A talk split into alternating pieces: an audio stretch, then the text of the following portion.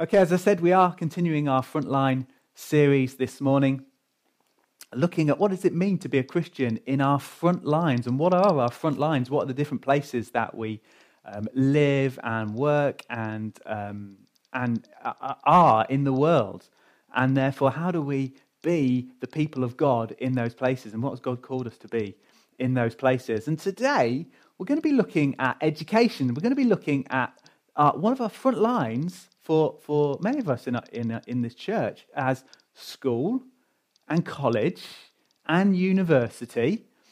But I believe what I'm going to say this morning applies to, to us wherever we're at. You know, you don't have to be at school or college or uni to apply what I'm talking about this morning. Well, why are we talking about what it means to be a Christian on your front line at school and college and uni? Well, you know our uh, our vision as a church. Hopefully, by now, we've, we say it enough. You know, we believe we're called to be a people who bring the joy news of Jesus to everyone, everywhere. And you know, if you are um, in education, do you know what? That is your classroom. That is your course. That is your friends. And also, all of us as a church are actually called to support those. We're called to support one another. So, therefore, we are called to support those who are in education, who are at school, who are at college. Um, whether you're a parent, whether you're a grandparent, whether you're an aunt or an uncle, or whether you've got friends who you know are at school, whoever it might be, you might just know some young people in the church. We're called to support them in their front line. Uh, you see, I talked to our young people uh, just last week just to get some ideas. Because you know what? It's been a long time since I was at school. I know looking at the screen, it's been a longer time for some of you. Um, but it's been a long time since I was in education. So I just kind of wanted to get a feel for, you know, what are the issues nowadays? And you know what? I'm hoping that this young people is going to bless you this morning. So let's look at our passage for today. It's Philippians 2 from verse 12. So if you've got a Bible, you can find that. Philippians 2 from verse 12. Uh, I'm going to read it and it's on the screen for us. Therefore, my dear friends, as you have always obeyed, not only in my presence, but now much more in my absence, continue to work out your salvation with fear and trembling. For it is God who works in you to will and to act in order to fulfill his good purpose. Do everything without grumbling or arguing, so that you may become blameless and pure, children of God without fault in a warped and crooked generation then you will shine among them like stars in the sky as you hold firmly to the word of life. Brilliant. Shine among them like stars. See, we're fascinated by stars uh, as humans. We're fascinated by them. Some cultures, do you know what? Some cultures think stars are the eyes of our ancestors looking down on us. Um, some cultures used to think that, um, uh, that different uh, stars and different constellations were different mythical gods out there looking down on us. You know, there's, there's one constellation in the northern hemisphere which is um, a, a, dragon guarding some golden apples. Um, sailors, sailors have used the stars over centuries to navigate ships. Did you know that NASA still use stars in, in some of their um, navigational stuff that they do when they're sending stuff into space? We can be superstitious about stars. You know, you might see a, a star that moves and what are they called? And, uh, you, you, know, you say, oh, make a wish on that shooting star. That's what they're called. Um, or um, one, some people think it's superstitious to count the stars, that, you know, before you get to 100, you will die if you try and count the stars. But given the fact that there's uh, about 200 billion stars in our galaxy, I think you'd die of boredom before uh, anything else. But this passage that we've read this morning says uh, look, stars are bright, they light up the sky, they shine in darkness. And uh, really, that is the main point this morning. You, you are called to shine like stars. And young people or people in education, you are called to shine like stars in your school, in your college, in your university.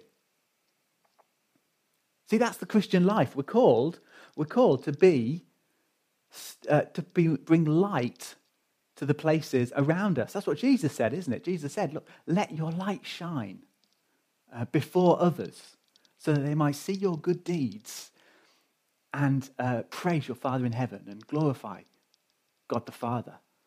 Do you, want to, do you want to shine this morning? Do you want to shine this morning for God? Well, here are three things that I think will help you. Okay, first of all, know your identity. Know your identity. See, much of this passage that we've read this morning is about how we live. It's, it's, it's about how, what we do and our attitudes and our thoughts and our words.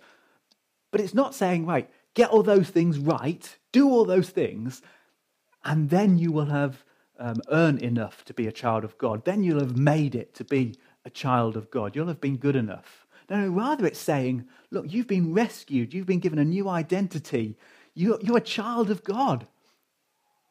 Now, therefore, live out that identity. That therefore in there is looking at Jesus and it's saying, look, this is Jesus, who he is, and all he has done, and what he is like. Therefore, therefore, as a dearly loved child of God, live like this. I love what Amber said to us last week in our time together. And uh, she said, you know, know your identity. Try, find your true identity in God. She said, you won't find it in hobbies. You won't find it in sports. You won't find it in dating. Actually, you'll find it in being a child of God. You'll find it in knowing Jesus Christ. See, that's where our true identity comes from. See, our true identity isn't something we have to discover, um, it isn't something that we have to achieve. Actually, our true identity is received. That's what Amber was saying. It's received when we become a Christian. This is not particularly a, a young person thing, but, but young people, I would say, get that right early on. Get that right, because many, will, many of us will carry that into, into adulthood as well. Listen, this is a, this is a, a quote from the famous um, music star Madonna, um, who said this a number of years ago. Uh, she said, My drive in life is from this horrible fear of being mediocre. And that's always pushing me, pushing me. Because even though I've become somebody, I still have to prove that somebody. My struggle has never ended, and it probably never will. And you know what? Maybe that can be say, said the same for a number of uh, celebrities nowadays. But actually, that can be said for many of us. I mean, it, I mean, all of us are looking for significance of some kind. All of us want to feel significant. But do you know what? When we know we are loved by God, we will never feel mediocre. Our significance, it comes from Him. Comes from Him, and it can't be improved. It can't be improved on the value and worth that, that He gives me through my identity in Him, through Jesus. Okay, so we're saved. We have this new identity. We're children, children of God. And then we're told to live that out. Live that out. Why?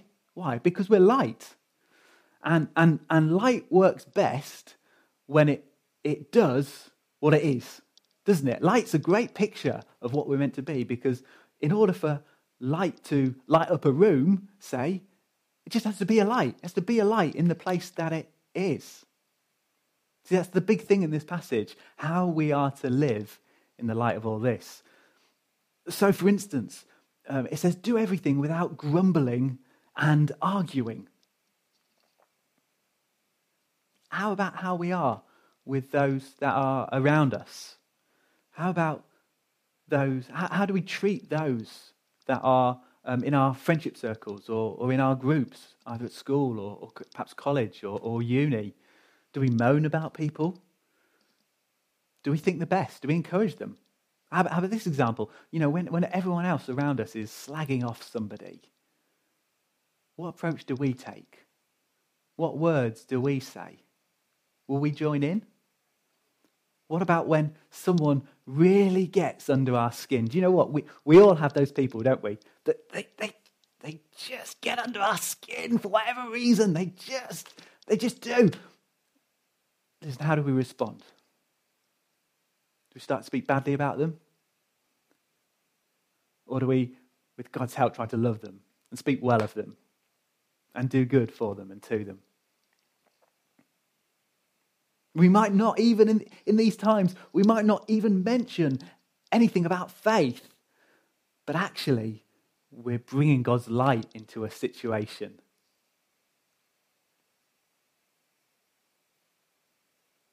We're meant to live out the kindness of God. See, we need to see that our attitudes, our words, they are powerful. They really are.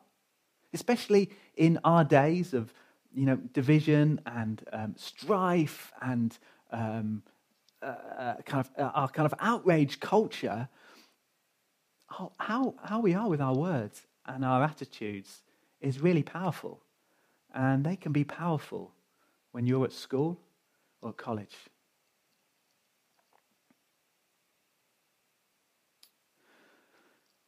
Okay, and what's the consequence of all this? Well, it says the consequence, Paul says in this passage, is that you'll shine in a warped and crooked generation. I mean, that sounds a little bit harsh, doesn't it? You may be thinking, what, you're calling my college warped and crooked? Listen, that, that is the Ofsted report no head teacher wants, isn't it? Warped and crooked. Um, but, you know, this phrase that, that is used in this passage, it's, it's taken from the Old Testament. In fact, it's taken from Deuteronomy 32. Uh, and it's a description in that book of what it means to live without God, what it means to try and do life without Him. In fact, the word that, well, let's just get technical for a minute. The word that Paul uses for crooked, okay, is a word called scolios. Okay, that's the word he uses. And interestingly, it's where we get our medical term scoliosis, if you've heard of that. It's a kind of condition where, um, where your spine is abnormally curved, or over time it kind of curves, and uh, it's just a kind of a misalignment of, of, of the spine. Um, something is misaligned. That's what Paul is saying here in our generation. Something is misaligned. Um, it's a good image of what it means to live without God. When, whether we, when we live without God, whether we are a young person whether we are an adult, um, do you know what? If we try and do that, we are not aligned with the way that God has made us to be. Something has gone wrong. And that's a good image of what the Bible calls sin. And see, how we live shows and points to a way that people can be aligned back to God. It does. How, how you live isn't saying, look at me, look how perfect I am, look how great I am, look how I've well, well I've worked things out. No, no, rather it's saying, look at the change God has made in me. He's changed me on the inside. And now that's coming to the outside. It's working its way out in how I live and my attitudes and my words uh, what I really, what I really find helpful is hearing stories. I really find help hearing how other people have done this really, really helpful. And so I found this video online just this week, and I thought, you know what, this would be really helpful um, for anyone in education to see how they can be light in their places. So we're going to watch this short video, uh, and uh, then we'll come back for our final point. Hi, my name's Emma, and I'm from Bradford. When I was 11 and going to high school, I just went to the, to the local normal high school. And in a newsletter, there was an advert for the Christian Union. And none of my family were religious or believed in God, so I can't tell you why, but I just turned up. And within a month of going, I learned about the God who loved me so much he sent Jesus, and I decided uh, to follow Jesus. Uh, and that was hands down the best decision uh, I've ever made.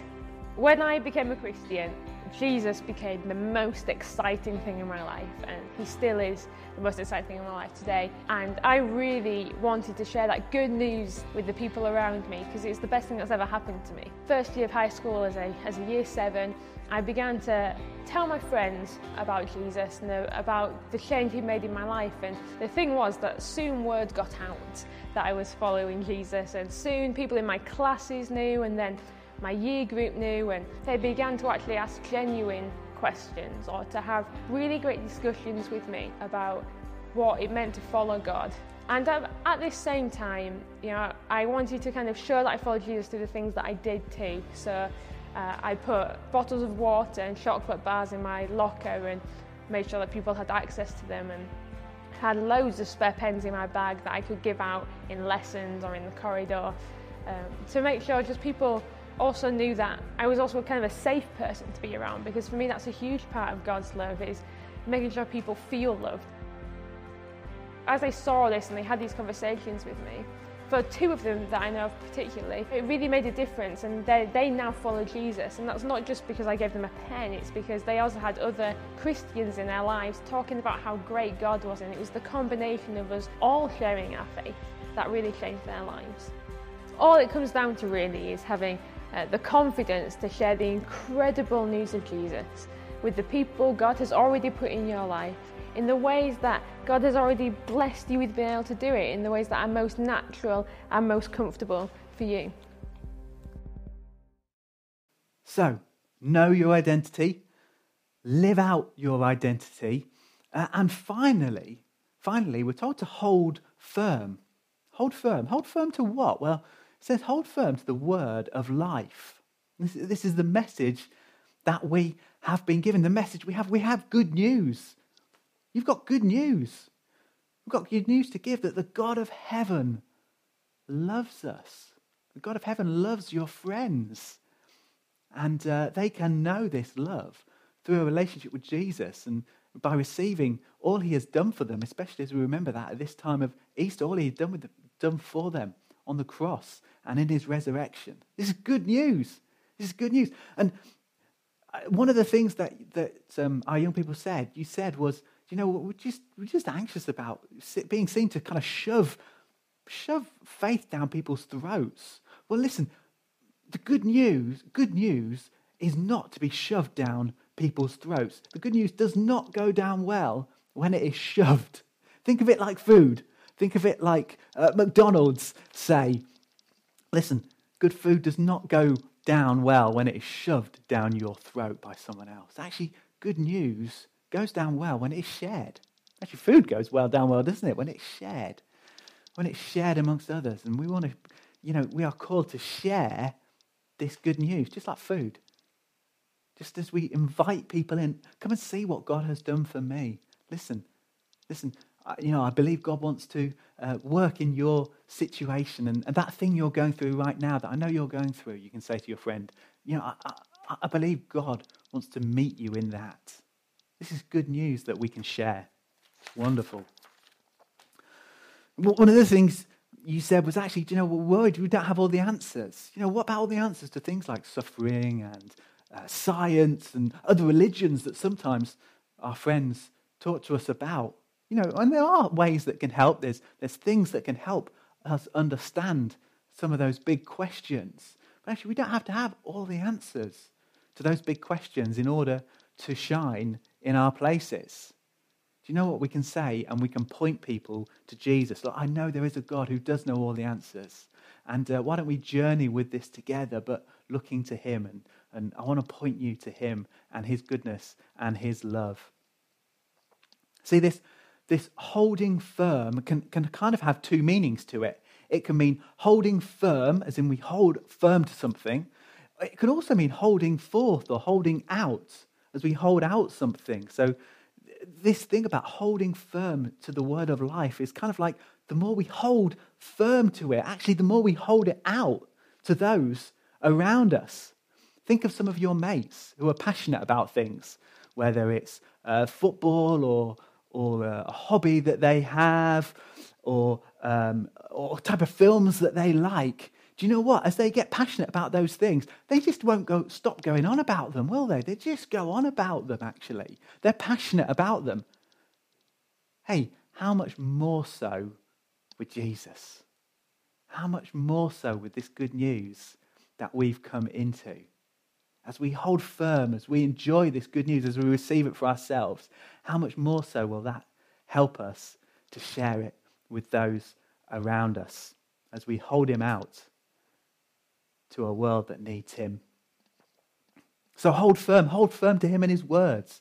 Listen, in your youth groups or in community groups, um, as you uh, read the Bible, hold firm to all he has to say to you. You know, if you find that hard, we, we um, do YouVersion Bible plans that you can get on your phone together as a church, and you can kind of do it with other people.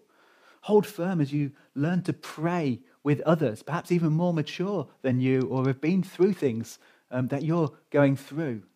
Hold firm as you pray with others. Hold firm, and we will learn to hold out this good news to those around us. Why? Because this is, we'll do this as, as, a, as a church, as a, as a team, as a family, because this is a message for all of us. It's not simply like you can shine this one star that shines in the sky. No, no, it says shine like stars. This is a whole church thing. We shine like stars together as we support one another, care for one another, encourage one another in the places that we are, and we will shine like stars in Teesside. It's amazing. We don't do it on our own. And we don't do it on our own when we're in those places. Sometimes you might feel like, hey, I'm the only one in my class, I'm the only one on my course. Well, do you know what? God gives you his Holy Spirit. That's what Jesus, Jesus said, didn't he? He said, Look, I won't leave you as orphans. I will come to you. And he comes to us by the Holy Spirit, and he lives in us, and he empowers us, and he helps us to live for him in our education. Knowing our identity, living it out, and holding forth his good news. So we're going to, um, we're going to end there, and we're going to pray. We're going to pray. We're going to pray for all of us because actually this is a whole church thing. It's a message for all of us. But I do want us to pray specifically for those of us that are perhaps at school, those of us who are at college, those of us who are on a university course or in some kind of further education. I'd love us to take a minute to pray for them together. And then we're going to worship. We're going to worship. And, and as we worship with this wonderful song um, that's prepared for us this morning, we're holding firmly to who Jesus is. We're, we're receiving that good news afresh for us. We're delighting in the God who loves us and sent his Son for us. So let us pray as we end. Lord Jesus, we think you're wonderful. We, we delight in your good news, the good news that has come for us. We delight in the fact that um, you gave yourself for us so that we could know true life, life to the full. Thank you for this good news, and thank you that we have a new identity. We have a new identity in you, loved and cherished by our Father in heaven. And uh, we, we want to ask, help us to live out our identity in the places that we are. Lord, we pray specifically for those of us that are in education, those of us who are at school, those of us at uni, at college. God, would you help them to live for you? Fill them with your spirit. Help them to hold firmly to your good news. Help them to hold out your good news to those around them. Come, Lord Jesus. Come. Thank you for just wonderful opportunities, the people that you put us around, all of us. Lord, help them to shine like stars in their classrooms, on their courses, in their groups, for you. And we pray for all of us. Help us all to shine as stars as we support and encourage one another to shine in the places that you've put us. Thank you for all the places that you've put us around Teesside. And uh, we want to shine for you, knowing that you are good and that you are drawing many, many more people into your love and into your goodness and into friendship and relationship with you. Amen. Amen. Thanks for listening.